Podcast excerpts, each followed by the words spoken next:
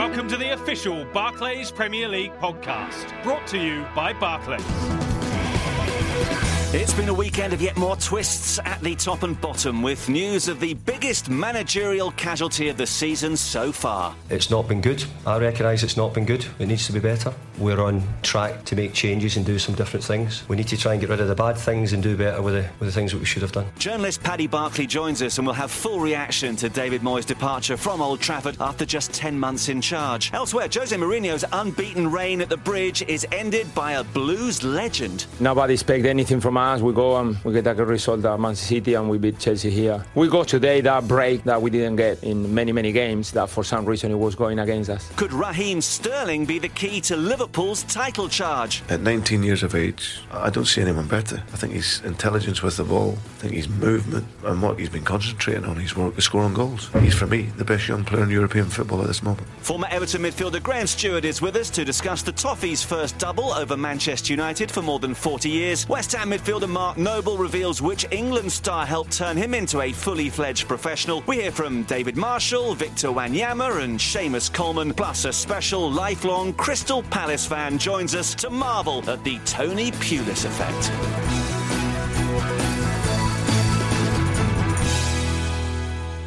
And welcome to the official Barclays Premier League podcast. I'm Marcus Buckland, and joining me to analyse another crucial round of top flight fixtures is the former Everton and Chelsea midfielder Graham Stuart. Hello to you, Graham. Hello, Marcus. We've got to start with the news of David Moyes' departure from Manchester United after just 10 months following that 2 0 defeat at Everton on Sunday. How surprised were you by the breaking news?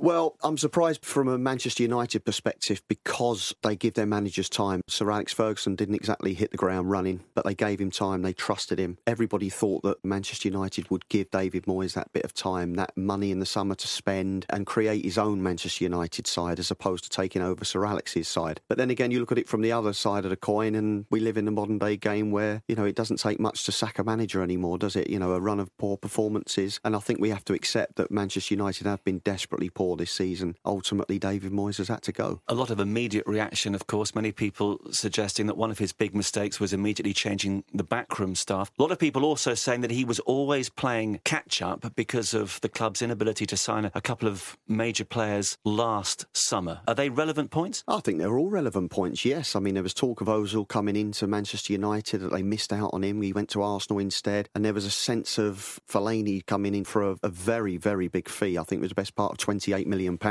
as being a panic buy. And you look at what Fellaini's done for Manchester United, and it's not an awful lot, is it? Manchester United supporters are looking at it and thinking, well, where's our £28 million worth gone? And then all of a sudden, he's under pressure then when the January transfer window opens to make another stellar signing and to improve things that aren't great already. He spends £37 million on Juan Mata. And everybody wants to play in the same position. Everybody wants to play behind the front man. Fellaini's best position is behind the front man, in my opinion. Mata can only play there. If Wayne Rooney and Van Persie are playing, Wayne Rooney wants to play behind Van Persie. So too many players all wanting to do the same thing, and ultimately the shape of Manchester United's side was terrible. Mm. So would you say they botched the succession? The fact that the chief executive changed in the summer as well. Ed Woodward came in, so you had a Yeah. new manager, a new chief exec. Too many changes all at once. Too many changes all at once. We all grow to have an understanding with whoever we're working with. So Ed Woodward's never met David Moyes before, probably. David Moyes obviously never worked with him. And when you're trying to rebuild a football club, you've got to have that communication. And clearly, it wasn't good enough. Decision making was poor. Well, a club statement was issued a short time after confirmation came through that David Moyes had been sacked. It said, We would like to place on record our thanks for the hard work, honesty, and integrity that he brought to the role. Ryan Giggs is interim manager.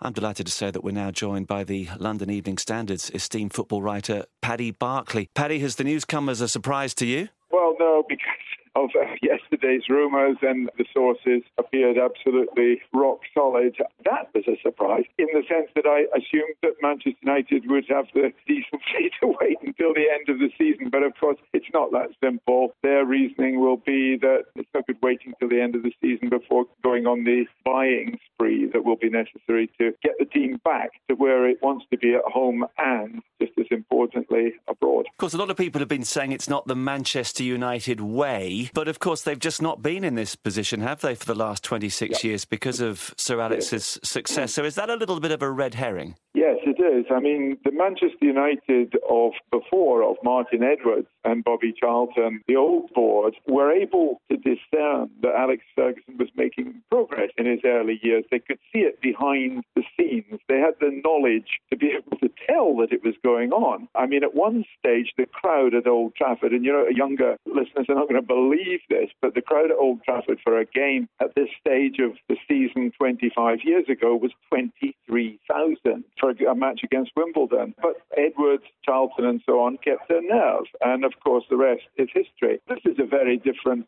Manchester United leadership, and they need results straight away. And, you know, that's obviously what has happened. They've taken a look at the team in the match against Everton and decided, look, we either change that team or half of it, or we change the manager. And uh, it's much easier to change the manager, isn't it? Do you think it's pretty much a case of performances on the park plus the fact that Manchester United don't want to give David Moyes the 150, 200 million that is rumoured to be spent in the summer? Or was it purely down to footballing reasons? Well, I think one would have followed the other. If the football had been, you know, hunky dory, if Manchester United was fourth, say, then I think they would have taken a look at David Moyes' transfer record with Everton. And it's something of an irony to me that if he's lost his job because he can't be trusted with a huge amount of money, well, look at his transfer record at Everton. The huge profits he made on Joleon Lescott and Tim Cahill signed for one million pounds. You could reel off about 15 brilliant signings. Phil Jagielka, Tim Howard. And one thing David Moyes can be trusted with, it seems to me, is buying the right players and getting the best out of them. But uh, Manchester United obviously feel that at the level to which they aspire, uh,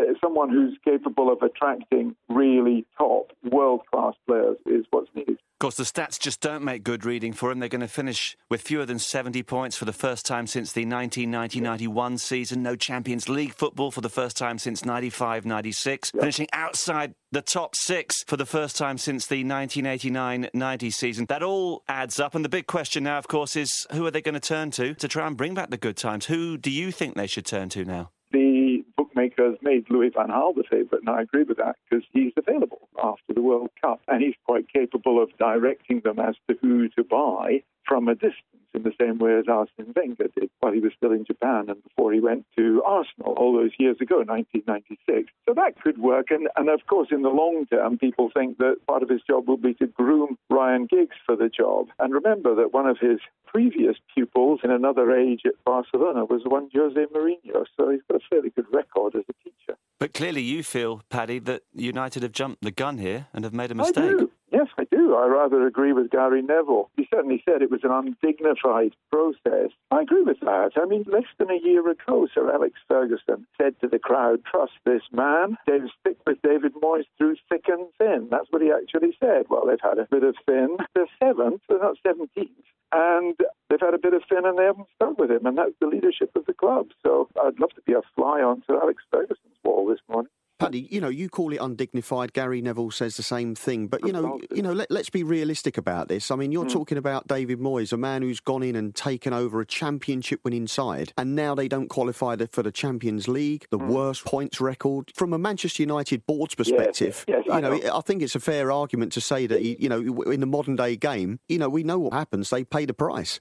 Course, I agree with that analysis. It's just maybe I'm a little bit idealistic, but to me, what this season has shown was that Manchester United won the title last season with character given to the players by Sir Alex Ferguson. As soon as he stepped down, their character just disappeared. Now, is that David Moyes' fault or theirs? That is an alternative analysis, and it's what I saw when I watched the Everton game. I just think Moyes has done his best. He's been the wrong man. Look at Roy Hodgson wonderful manager with Fulham and, and many others, and possibly could be a very good manager for England. But at Liverpool, it just wasn't to be. And I think that, in a way, might be the case with uh, David Moyes and Manchester United. Paddy, thank you very much indeed for joining us. Thanks, Jabs. Some really interesting thoughts from Paddy. Let's hear from David Moyes himself. This is what he had to say after what turned out to be his last match in charge of the club at Everton on Sunday. I think the supporters have been incredibly behind the team and supported the, the team throughout. They've realised that uh, it's been a difficult season. It's not been good. I recognise it's not been good. It needs to be better. We're on track to make changes and do some different things. We've not changed, we're rebuilding. We've got uh, things we want to do. But I think that uh, today there was things which weren't that good, but there was some things which were good. And uh, we need to try and get rid of the bad things and do better with the, with the things that we should have done. In many ways, the same old story of trying to remain positive after a defeat. Were comments like that, and we heard them several times over the course of the past few weeks. One of his big problems, the fact that he didn't seem to be acknowledging what everybody else was saying, that there weren't any great improvements in sight. Well, Manchester United have just got worse and worse, in my opinion, Marcus. It's as simple as that. David Moyes has to hold his hands up and accept that it's not been great, and it's ultimately it's cost him his job. We live in a modern day world where you know you're three defeats away from being the worst manager in the world, you're three great results from being the best manager the planet's ever seen. It's a very, very funny game, football, sometimes. There's ironies left, right, and centre. The irony is he's left his last game for Manchester United where he made his success at Everton Football Club. But ultimately, you have to look at the job David Moyes has done and, and accept that it's really not been acceptable. The interim management have four games left this season Norwich at home, Sunderland at home, Hull at home, Southampton away. What's the short term target? How important do you think Europa League? League qualification is for them now. It will just be a case of rebuilding the pride. You know, show some character in your performances, get as many good results as possible up to the last game of the season, and they have to get European football. If that's Europa League football, then so be it. That's all it can be. But they've got to be playing European football, Manchester United. And long term? Who should be their next manager? Well, Graham? Uh, there's rumours flying around of Van Gaal, which is the obvious one.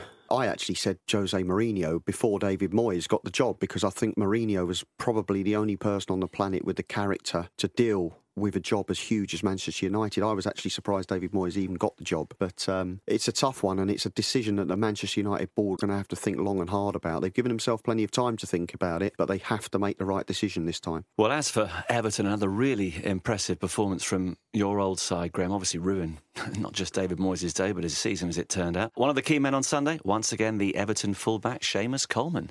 Well, obviously we had a disappointment midweek against Palace, so today was probably a must-win game, and we knew it was going to be difficult. But manager made us forget about Palace very quickly and move on to this, and thankfully we've got three points. You know, we just move on now, finish the season strong, and hopefully get that fourth spot, and we'll give it our all, and hopefully we can sneak in there. Yeah, they're still in with the chance of qualifying in the top four. It was their first league double over United since the 1969-70 season. Coleman, in particular, continues to look better and better, doesn't he? Absolutely. I mean, the biggest question is can Everton keep hold of Seamus Coleman because he's going to be a sought after man in the summer, in my opinion. Absolutely outstanding along with Leighton Baines. I think Everton have got the two best attacking fullbacks in this Barclays Premier League. And again, he was outstanding on Sunday. They couldn't deal with him. Bursting forward, creative, you know, in his play. I mean, he's been absolutely outstanding. And it wouldn't surprise me if there was a big bid from a club somewhere along the way in the summer. So many standout performances again at the weekend. Mirallas, uh, McCarthy, Stones. They've got three very tough fixtures remaining. Southampton away, Manchester City at home, although obviously City won't look forward to going to Goodison. Hull away. Obviously, Arsenal are the favourites to clinch that fourth place, but how realistic a chance do Everton still have? Well, they've got a fair chance, there's no doubt about that. Southampton's form's dipped a little bit, although it's always a difficult fixture down at St Mary's. I like the work Pochettino's done there. They've got some good young players, so that'll be a difficult afternoon. And then you get to the Manchester City game. And the irony of it, again, we talk about irony in football, and if Everton were to win that game, it could possibly hand the title to Liverpool, their arch rivals. So, you know, I, I, think it's a case of Everton just having to look after themselves and try and get that Champions League. It can expand the club, financial rewards, bring in top quality players to the football club. While they're in with a shout, they've got to give it everything they possibly can. Arsenal's fixtures are, should we say, are slightly more favourable, but it's going to be tough. We've all tried to call what's going to happen mm. this year in the Barclays Premier League, and we've all had plenty of egg on our face over the course of the season. Now, in terms of results, the big shock of the weekend came at Stamford Bridge as Sunderland recovered from a goal down to beat Chelsea 2 1 and so end Jose Mourinho's incredible unbeaten home league record. I don't think anybody, Graham, saw that result coming. Well, I certainly didn't, Marcus. There's no doubt about that. Very, very disappointing performance from Chelsea. They never really got themselves going, did they? I mean, they got the ideal start with going a goal up, but they didn't build on that. First home league defeat in 78 matches for Mourinho. Let's hear from the mastermind behind the victory, the Sunderland boss Gus Poyet, who feels his side's recent performances against City and Chelsea have given them renewed hope. Overall, it's special very special for us today. Every time we play against the top teams, we perform somehow in a better way than when we play against the teams at the bottom. So uh, I'm not surprised. The good thing now, the last two games, that we accepted that the opposition can score, but we can stay in the game. And we can make it difficult and we keep going and believing and waiting for your time. You're going to have a time during the game that you have to take advantage. And, and we did today. And um, we're going to go to the end With results like today, you can expect anything from us now. And when we look at that on Wednesday afternoon, now we are a totally different team. And the only thing I want is to keep this belief and performance today, not this so four points from two away games at Manchester City and Chelsea, and all that, Graham, after they'd lost seven of their previous eight in the league. How's he turned it around? Well, it's incredible, isn't it? I mean, you know, Gus alluded to it, the fact that they're playing okay against the decent sides, the top sides, but they're struggling when they play, say, the lesser teams that are around them. And that, to me, has got to be an attitude of mind from his players. You know, they can raise themselves and get themselves up for the big games. The reality is the bread and butter stuff around where you sit, they're not dealing with it. Still bottom, just three points from safety with a game in hand. And you look at their last four fixtures, and they are what you could term them bread and butter games, or three of them. Cardiff at home, West Brom at home, Swansea at home, a trip to Manchester United as well. Do you think they can get themselves out of trouble now? No, I don't see that. They're struggling at home. They can't deal with the pressure of playing in front of their expectant fans. And you look at Cardiff, they're fighting for their lives. So are West Brom, so are Swansea. So they're like three FA Cup finals, all at home, all with huge expectation. And the league doesn't lie. Sunderland cannot deal with playing at home. At least they've got a couple of players in form, in particular Connor Wickham, one in 37 prior to his performances against Manchester City and Chelsea. Maybe he is clicking at just the right time for them. Well, hopefully, from a Sunderland perspective, you know, he is. I mean, he, you look at him as a build of player and he's like got all the attributes you would want in a centre forward. He's powerful, he's got good height, he's got a decent first touch. The only thing lacking from him is playing on a regular basis and putting the ball in the back of the net. Two vital things you need as a centre forward, obviously. But uh, clearly, there's potential there for Connor Wickham. Mm, and you've touched on the ironies of football. Fabio Borini with the winner on loan from Liverpool might just have sealed the title for his parent club. Well, he may well have done. I mean, Chelsea have still got something that they can do about that up at Anfield next Sunday, but uh, we'll wait and see. I mean, you just can't help but think there's twists and turns still to be had. Yeah, nothing is definite until it's all over, but it clearly was a, a damaging result as far as Chelsea's title hopes are concerned. This is what Jose Mourinho had to say afterwards. The first point is to congratulate my players. They did everything they could. They played from the first to the last second. Uh, sometimes we praise the players when, when we won. I think it's fair to praise my players after after a defeat. Uh, secondly, uh, congratulations to Sunderland. Uh, doesn't matter how or why or in which way uh, they won, but they won. Uh, they won the three points and three fantastic points for them. I think it's also fair to um, to congratulate them. Chelsea had 31 attempts on goal. I think perhaps we knew this already, but the lack of a clinical finisher appears to be haunting them right now. Well, it does. Chelsea have been struggling all season to find a regular goal scorer. You know, Eto's chipped in, Torres has chipped in, and Demba Ba recently has, has scored the odd goal. But when you compare other sides around Chelsea at the top of the Barclays Premier League, they've got top quality strikers. Chelsea just don't have that luxury at this moment in time, something that I'm sure Mourinho will address in the summer. Mark Schwarzer started in goal, becoming their oldest player in the Barclays Premier League at the age of 41. Obviously, Petr Cech's been such an influence for so long. No Eden Hazard at the weekend as well. So, presumably, those were two contributory factors. Yeah, obviously. I mean, it's always difficult when you change the goalkeeper as well. People talk about back fours. I always look at it as a back five because the communication between your goalkeeper and your back four is so important. There's been a, a lot of continuity in Chelsea's back four. Mourinho continues to pick that solid back four all the time, and Petr Cech as well as the goalkeeper. So, it, it does change things sometimes when your goalkeeper comes in and, you know, unfortunately, Mark Schwarzer did make a mistake as well, which doesn't help things. And obviously, Eden Hazard's been outstanding for Chelsea for most of the season, and clearly you're going to miss a player of his talent. That game at Liverpool to come, then at home to Norwich, away to Cardiff, and of course, two big Champions League matches either side of the Liverpool fixture. So it's certainly crunch time for them. Oh, now. Oh, it's absolutely crunch time. I mean, they've got one last chance in this Barclays Premier League if they've still got an outside chance of winning it, and that's to go to Anfield and win the game against Liverpool, which invariably could ruin Liverpool's chances as well. The difficulty is it comes in between the two Champions League semi-finals against Atletico Madrid, so we'll have to wait and see about that.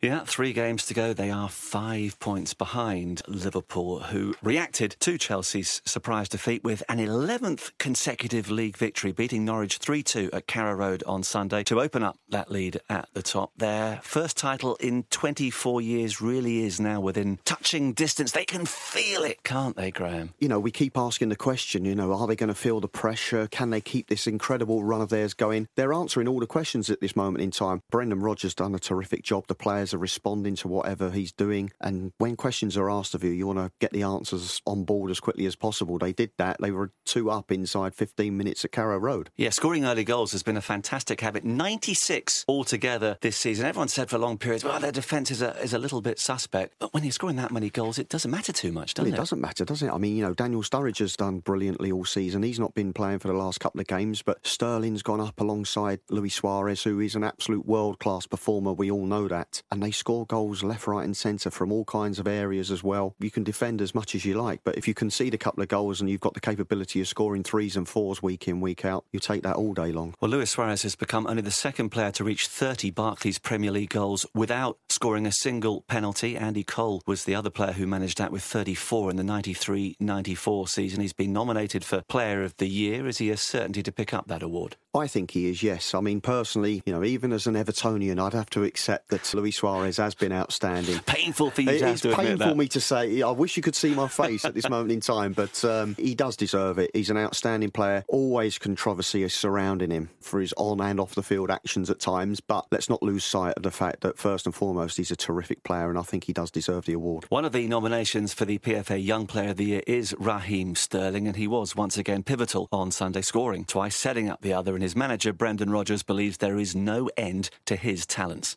At 19 years of age, I don't see anyone better. I think his intelligence with the ball, I think his movement and what he's been concentrating on his work is scoring goals. You know, his first goal was a wonderful strike. His pass for Luis' goal was like a midfield player, a top, top midfield player making that pass in, and Luis guided it in really well, so there's an assist. And then he's positioning for the counter attack when he broke away and obviously gets a little bit of luck on the deflection. But his overall performance for he's shown so much maturity, and as I said, he's uh, he's for me the best young player in European football at this moment.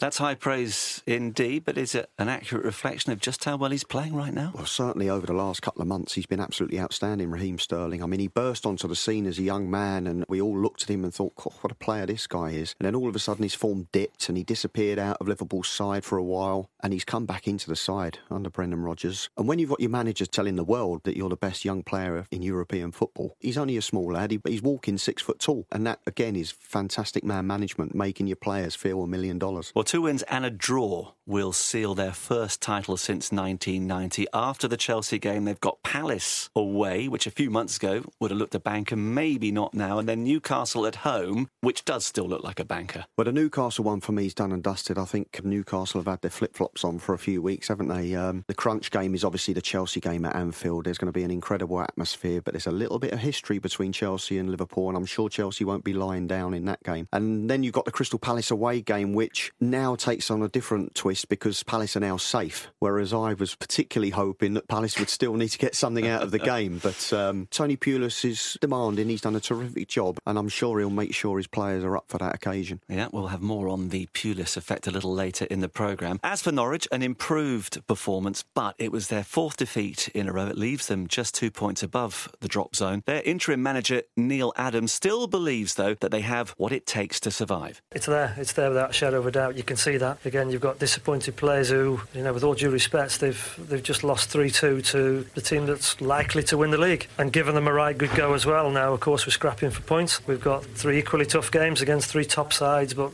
we've shown we can compete. We've shown what we're capable of doing, and we just need that little bit more in the last three games, and we'll be fine. Well, on another day, they might have picked up a point. 13 attempts to Liverpool's 14. Van Wolfswinkel had a great chance to equalise, but, but time is possibly starting to run out for them. Well, it is, and when you look at the fixtures they've got left, you don't see them winning too many points, do you? But they've got to be encouraged by the way they came back and had a go at Liverpool. I mean, the downside is if you go 2 0 down to a Barclays Premier League side, it's very rare that you come back and win the game, obviously. But they did give it a good go, and only for a Simon Mignolet save that was out of the top draw after earlier making a hash of an average looking cross, they might well have picked up a point. Well, United away next, then to Chelsea, Arsenal at home on the last day of the season. They may have to rely on the teams below them just doing even worse than them if they are to survive. To the Etihad next, where Manchester City just about kept themselves in the title race with a very comfortable 3 1 win over West Bromwich Albion. All the good work done in the first half, two up inside 10 minutes. And Sergio Aguero has obviously been so important for them this season. Well, he has. Unfortunately, he's picked up some injuries as well, so they've missed him at vital periods of the season, and there's certainly a better side with him in it. Yeah, victory may have come at a cost, though. David Silva stretchered off. I guess they're crossing everything and hoping that he can come back sooner. Yeah, very much later. so. I mean, he's the man who, who makes them tick, Manchester City. There's no doubt about that. You know, he's a terrific player, very aware, great on the ball, knows right time to pass the ball, when to keep it. I think he's a terrific player, David Silva, and, and hopefully for his and Manchester City's sake, he'll be fit for the last few games. Well, the win means that City sit six points behind Liverpool with a game in hand, and captain Vincent Kompany knows they've come back from this sort of situation before. We can still remember what happened for us two years ago, so it's kind of something where we take motivation out of it. But uh, to be honest, I mean, the most important for us is to get back to our beginning of the season form. And you know, it, it looked today like we, we were better, and uh, if we take this into the next four games, uh, anything can happen. We've seen it in the last two or three games. I mean, Chelsea's at the same situation as us. The teams at the bottom are really tough to play against at the moment, so um, it will give everyone still um, a tough task. But um, ultimately, you know, the strongest team will win all these games, and uh, it will be a deserved win of them. Well, their last four are at Crystal Palace and Everton, and then at home to Aston Villa and West Ham. So I suppose they simply have to win them all and then hope for the best. Well, they know exactly what they need to do. You know, no excuses now. You've got to win all four games. The two away games are tough ones. You know, we've we've talked about the fact that Crystal Palace are in good form. Everton clearly they need to win that game to keep their march for fourth place going as well. So that's a tough one. But the home games, no problem. They've dealt with everybody at the Etihad. They've scored goals left, right, and centre, haven't they? So it's going to be the away games that it comes down to for City. Yeah, aside, of course, on those drop points against Sunderland the other day. For West Brom, 33 points, three above the drop zone. They've got a game in hand. Their last four, Graham, West Ham at home, Arsenal away, Sunderland away, and then Stoke at home. They've been flirting with danger for such a long time. Is it going to be a happy ending for them? I think it just about might be, Marcus. I think they've got enough quality to survive. And I, I look at those two home games and I think to myself, West Ham, have they got a huge amount to play for? No. The need for West Brom has got to be greater. As for the Stoke game as well, Stoke have had a decent season, nice and comfortable mid table. West Brom have got to be so much more needy in that department. Yeah, well, to the uh, KC Stadium next, where Arsenal were a little needy, but ultimately comfortable in their FA Cup final rehearsal, as it was against uh, Hull, winning by three goals to nil. One of these star performers was midfielder Aaron Ramsey, scoring one, making the other two on his first league start for the club this year, and the Welshman is relishing being back and playing again. I thought it was a very professional performance, you know, from the lads. You know, it was uh, important to uh, come here and, and to get the win, you know, to keep our position in the league, and I thought we'd done ever so well today in, in, in, doing that. Obviously, it was a very difficult time for me to be on the sidelines for three months watching on, but I'm just delighted to be back now and, you know, hopefully, you know, um, put uh, some good performances in for the end of the season. A win that keeps them that one point in front of Everton. And you just wonder, Graham, had Aaron Ramsey stayed fit all season, might it have been a very different story for them? It may well have been. I certainly think they probably would have been nailed on to be in that top four because he's been a star performer for them and it showed what they've been missing at the weekend. He's the one midfield player for Arsenal who gets beyond the opposition back four and gets himself, has the drive and desire to get into the box and score goals. You look at Cazorla, you look at Arteta, and they're very neat and tidy, but they don't hurt you beyond the back four of the opposition, whereas Ramsey does that very, very well. Arsenal's last three fixtures Newcastle at home, West Brom at home, then Norwich away. They look winnable. The defeat for Hull left them in 14th place on 36 points, but their manager, Steve Bruce, is happy with the way his team is playing at the moment. We had a spell, first 30, 35 minutes, where, you know, we've gone up against them and uh, played very, very well against them. And that's when you need a break and something to hang on to. But you always know they've got this little bit of quality. And with a few of them getting back fit, then uh, we know it's going to be a difficult day. We've still got three or four games. We're still in a wonderful position. We've still got now, we've got three away games. We've got to go and pick something up. Uh, one point, two points, wherever it's going to be, we've got to get over the line. And uh, I'm sure we can do it. Yeah, those three away games at Fulham, Aston Villa, and Manchester United before they end the season at home to Everton. And then, of course, they've got the Cup final, which I, I guess is a bit of a distraction as mathematically they're not safe yet, are they? No, they're not. And I'm looking at the games there and I'm thinking Fulham, they're fighting for their lives. It's always a difficult place to go to, Craven Cottage. I don't see Hull particularly picking anything up there. And then Aston Villa, who aren't safe themselves. So a tough game for Hull at, at Villa Park. Then away at Manchester United as well, a Manchester United side who clearly have to pick up and raise their game. You could seriously be in a, an, in a position where Hull have to get something out of Everton game on the last day of the season. Yeah, could yeah, be a, a little twist in the Hull campaign. Uh, coming up, we will speak to a lifelong Crystal Palace fan about their remarkable turnaround under Tony Pulis. You're listening to the official Barclays Premier League podcast with Marcus Buckland. We'll be reviewing Palace's win over West Ham shortly, but before that, lifelong West Ham fan Mark Noble, now in his 10th season at Upton Park, has been reflecting on his early days in East London, learning the West Ham way, and how the club has an impact on the local community. I come over to West Ham, I was at Arsenal, I come over to West Ham at about 12. If I'm honest, I really enjoyed it there as a kid, but we lived in East London and for my dad to get home from work, pick me up and get all the way to Highbury where we trained, we was late every time and it was just becoming a joke. So uh, my contract was up and West Ham was always keen for me to go over there and yeah, went over there and, and loved it and sort of never looked back since really. Obviously, when I first broke in, uh, Teddy Sheringham was there. Uh, he was a massive influence on my uh, career. If anything, he sort of uh, showed me how to be a professional footballer in a way. You know, I went from being a kid to starting in the West Ham team at 17, and he helped me out along the way. But then you had players like Steve Lomas, Don Hutchinson, Christian Dailly, uh, Malky Mackay, Andy Melville. These were all like senior, senior players, and they sort of brought me up the sort of West Ham way. West Ham is a community club because personally myself I've been to so many community things that they do. I've got boys that used to go to my school around the corner from the stadium that work in West Ham in the community now. I see I probably see five, six, seven, eight other boys that I used to play football with in school and in younger age groups of me that have gone into working in football in the community with West Ham and it's nice to see and obviously when I was a kid we had really nothing like that. Um, so in the community stuff is helping massively. With West Ham fans, I've always said that if you go out onto the pitch and you give 100%, you could be the worst player in the world. But if you run around and tackle and show commitment, then they're going to appreciate that. And uh, yeah, that's what I do every every week. You know, go out and try and give as much as I can, and I think they appreciate that. Obviously, I grew up as a West Ham boy, and to play for obviously uh, the team you supported as a kid is, is special. But to have 10 years in the first team and and have I think six or seven different managers and still keep my place under them managers is um, something I'm proud of.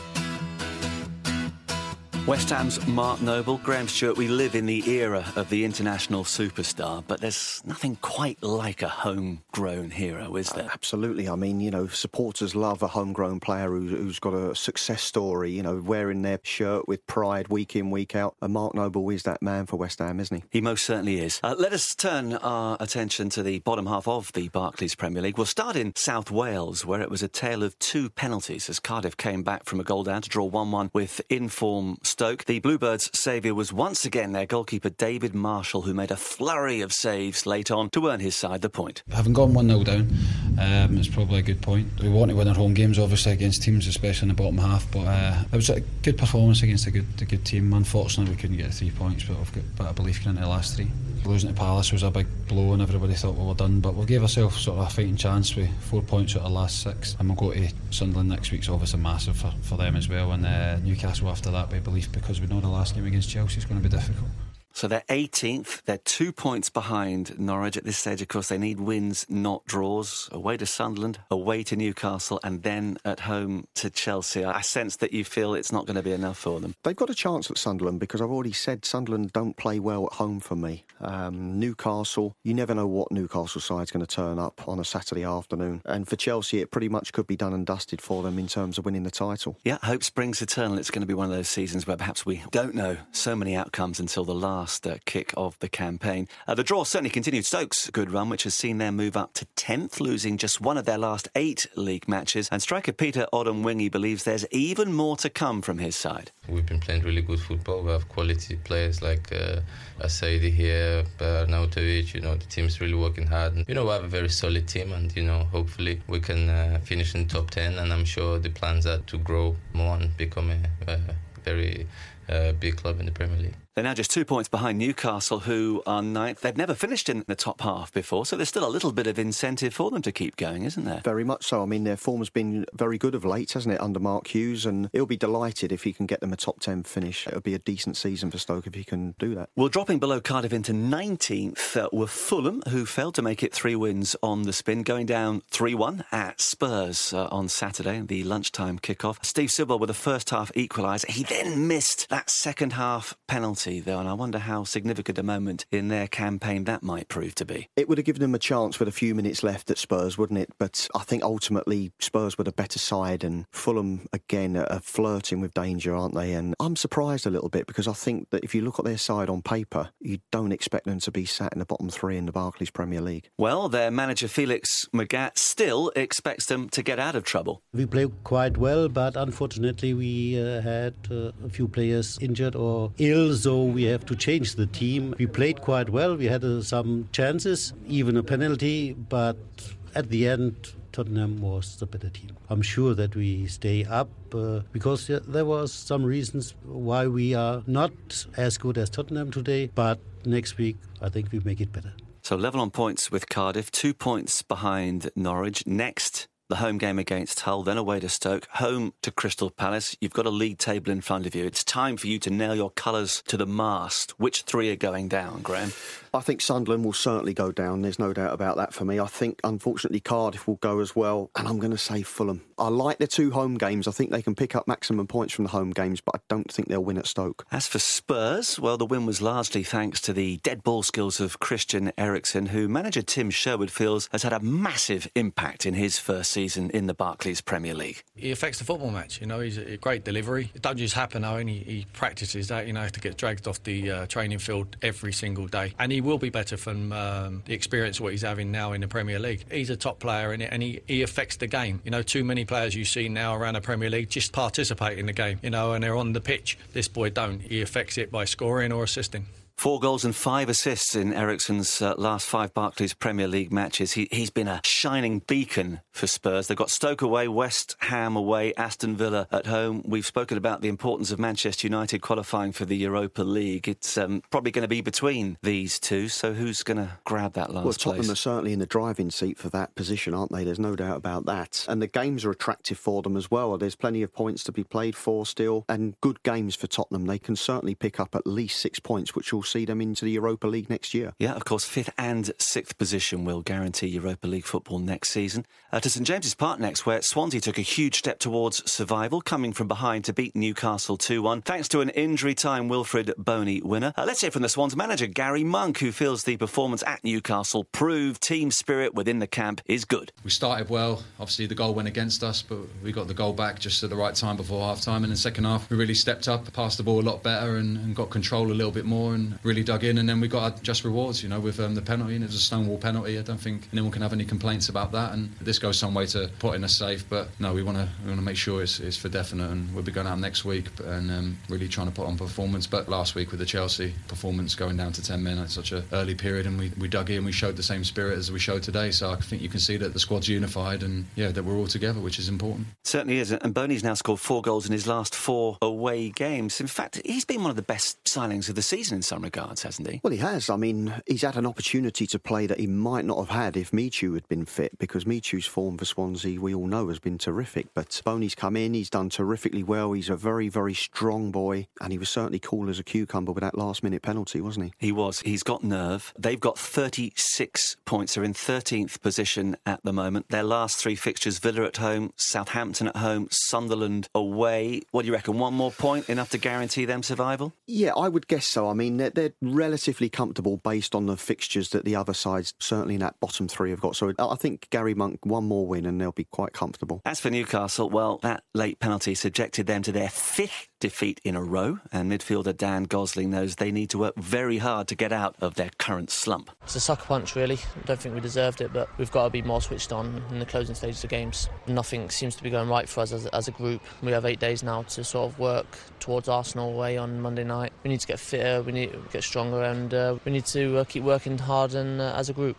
It means they've lost seven of their last nine at home. You suggested they've been in flip flop mode of like Maybe they've actually been wearing flip flops at home. Well, it looks that way, doesn't it? I mean, again, a demanding crowd, aren't they? Newcastle. You know, they're expecting good football week in, week out. And for me, Newcastle flatter to deceive on a regular basis. And it wouldn't surprise me, and I don't wish it upon anybody, but it wouldn't surprise me if there was a change at the top at Newcastle in, in the weeks to come. You think that Alan Pardew's days are numbered? I think he's under big, big pressure. Well, the season certainly can't end quickly enough as far as Newcastle are concerned. In complete contrast to them, Crystal Palace made it five wins in a row at the weekend when they saw off London rivals West Ham 1 0 at Upton Park. The current Palace manager, Tony Pulis, says he's seeing many similarities to his previous reign at the Britannia Stadium. They believe in themselves. There's fantastic spirit. You know, it's a little bit like Stoke in lots of respects. You know, the football club became part of the team, and the team became part of the community. They've got a long way to go, mind. They, have only done it for seven, eight months at Stoke. You know, they've, they've picked the baton up and they've stayed with that club. And if we can do the same at Palace, it'll be brilliant. They're 11th now, Graham. They've got 43 points. Just sum up what sort of a job Pulis has done since arriving there? Monumental is the word I can think of. You know, he's been absolutely outstanding. He's got great credentials from, you know, his days at Stoke, as he alluded to. The job he's done is terrific. There's no doubt about it. They were struggling. They were everybody's favourites to be going down 10 games or so into the season. They were certainly one of my favourites to be going down. Some more egg on my face. but uh, I think Tony Pulis is proud of the way the Crystal Palace players have got behind his ethic. You know, they work hard, they're strong. I mean, I saw the game up at Goodison Park. They hit Everton Everton on the counter attack. There was pace, there was power in their play, and fully deserved to stay up. Well, to talk a little more about Palace's remarkable turnaround, I'm very pleased to say that we're joined now by lifelong Eagles fan and Marie Curie fundraiser Karen Green. Hello, Karen. Good morning, Marcus. Now, let's begin by paying homage to your team and the work which Tony Pulis has done since arriving. Uh, what for you has been the biggest change that you've witnessed since the managerial change around? He's just been outstanding. The cohesiveness again. If we're behind, they come back. The play, the fluidity, absolutely everything, I think. Um, just amazing. Yeah, so he's ticked every box. You've been a season ticket holder since 1977. Can you remember Palace having such a, a healthy winning streak before? It's now five in a row? No, that's the first time, isn't it? That's broken a record, I understand. So, no, fantastic. Karen, who have been the key players for you in this upturn in your fortunes? Oh, that's a very difficult one. Obviously, Julian Speroni made some world class saves. Mile Jedinak, our captain, just worked doggedly away. Joel Ward and Damien Delaney on the back.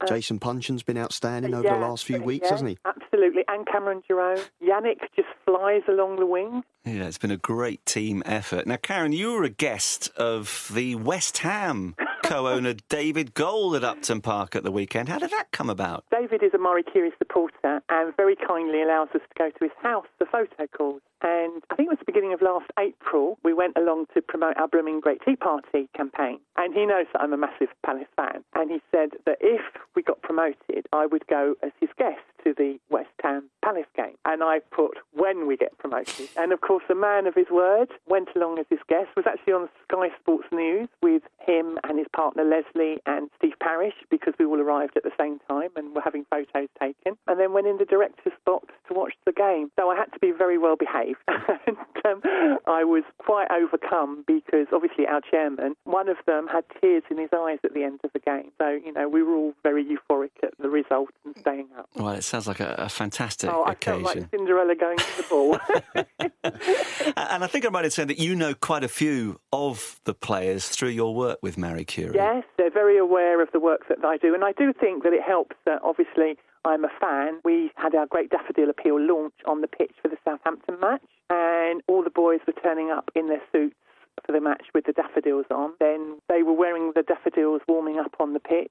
And for the photo call, we had some of the players and the Crystal Girls and David Payne, who's one of our legends, and David Jensen and some Marie Curie supporters. And quite a few of the players donate their old kit. Millet has, and Julian's donated gloves, KG, Paddy, Dean Moxey, Johnny Parr, Johnny Williamson. I'm thinking the list goes on actually, who I've forgotten, Joel Ward. Just old training tops or boots and then we auction them, and it raises a lot of money. Julian, our goalkeeper, has been along to our Marie Curie shop in Caterham and Oxted, and we had over 300 people queuing to see him. And it just promotes the awareness of the shop and the charity. Well, it's fantastic to hear of the players' contribution. Doesn't always um, get reported, of course. Just a final one in terms of what the players are going to do next season. Now that you've survived what's what's the plan? I don't know. I don't have Tony Pulis's ear, so, but you know, hopefully we'll progress higher up the table. And um, looking forward to welcoming back the big teams again because the crowd capacity has gone up vastly. We used to get maybe 14,000,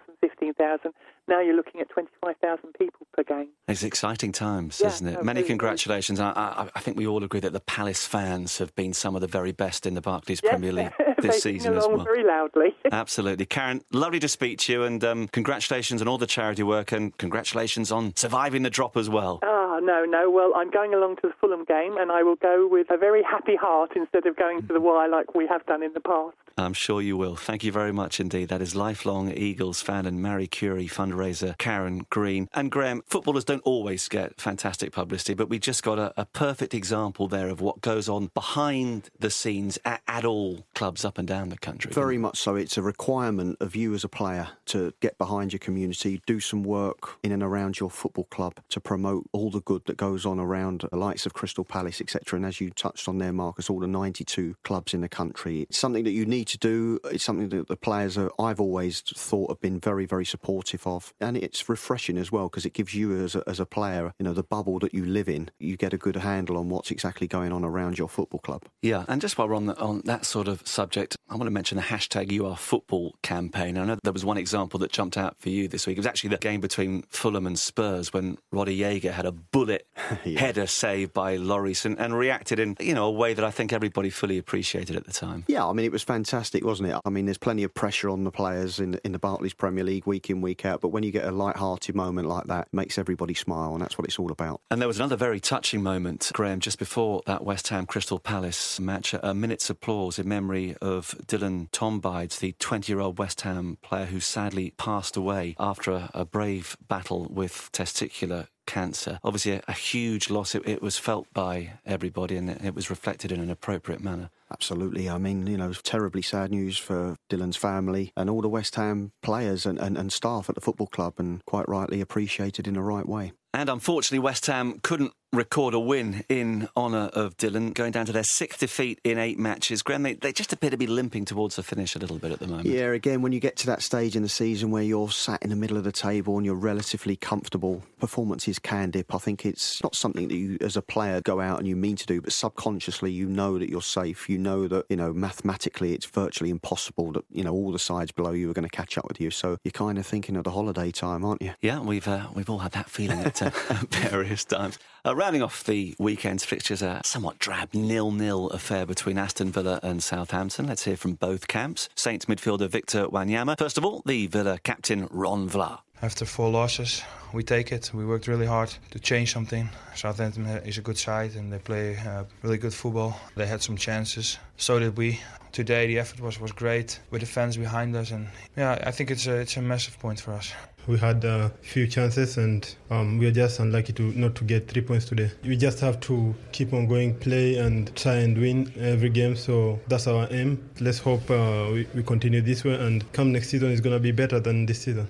Well, Villa have mustered only 42 goals in 37 Barclays Premier League home matches under Paul Lambert. 35 points for them. Last four games away to Swansea, home to Hull, away to Manchester City, and then away to Spurs. Even if they do survive, uh, has this been another very frustrating season for them, or, or do you understand what they're going through during this period of transformation? I've always looked at Villa as, as a big, big football club, and I can understand the frustration that must surround Villa Park for the fans because they just haven't performed at home. That can't be good for the for the atmosphere around Villa Park on any given match day. They could get dragged into it, you know. I mean, they're they're not safe, and you look at those fixtures, especially the away games. Swansea fighting for their lives still. You know, Manchester City and Spurs. You know, it could really come down to getting some points against Hull. Yeah, still some work for them to do. And Southampton in eighth, are they going to be pretty satisfied with that sort of finish? I think it's realistic for Southampton. I mean, if you look at the sides above them, no one would really have expected Southampton to, to have finished, you know, above any of those sides. So I think it's realistic. They'll be disappointed to a degree because they started off so well. But a lot of good young players at Southampton, and they're only going to get better. Well, let's take a look at this weekend's Barclays uh, Premier League fixtures once again. Obviously, some crucial ones at both the top and the bottom. Southampton involved in the Saturday lunchtime match at home to Everton, Stoke against Spurs, Swansea versus Aston Villa, West Brom at home to West Ham, Fulham against Hull, another huge game at Craven Cottage, and then Manchester United play Norwich in the Saturday evening match. Sunday, Sunderland against Cardiff, followed by Liverpool against Chelsea, followed by Crystal Palace against Manchester City, and then Monday night to the Emirates for Arsenal and Newcastle. So, which of those really stand out for you? Southampton, Everton, and Arsenal Newcastle games are, are vital from my own personal perspective, but in the shake up for that fourth spot in the Barclays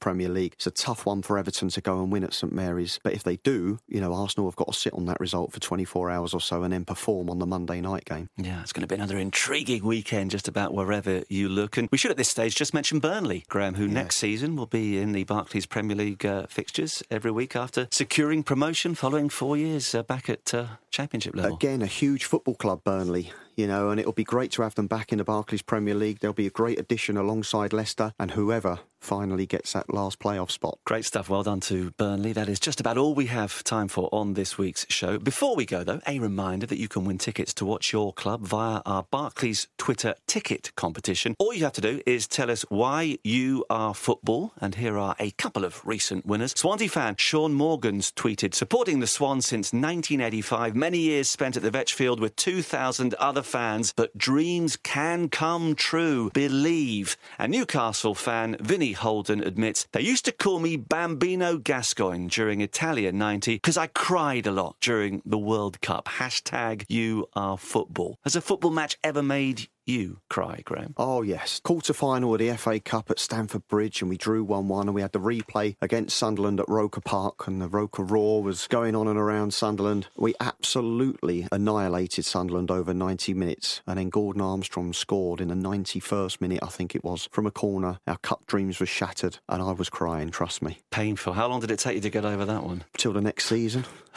to this day, I thought you were oh, going to say. Well, fortunately, I, you know, I was lucky enough to win it with Everton, so it was a nice way to get over the disappointment with Chelsea. Graham, thank you very much indeed for your company. It's been a lot of fun. Don't forget, all of you have a go at this week's trivia teaser. Luis Suarez is only the seventh player to hit at least 30 goals in a single Barclays Premier League season. Can you name the other six players to have achieved that feat? Here's a clue for you. One player did it three times. If you think you know the answer, tweet it to at Barclays Footy or post it onto the Barclays Football Facebook page and we'll reveal it on the site later in the week. We'll be back next week to dissect what is sure to be another dramatic weekend of fixtures at both the top and bottom of the table, including that huge bottom of the table encounter between Sunderland and Cardiff, what could prove to be the title decider at Anfield as Liverpool and Chelsea lock horns, and of course Ryan Giggs' first game as United's interim manager against Norwich. But until then, from Graham and me, Marcus Buckland, goodbye.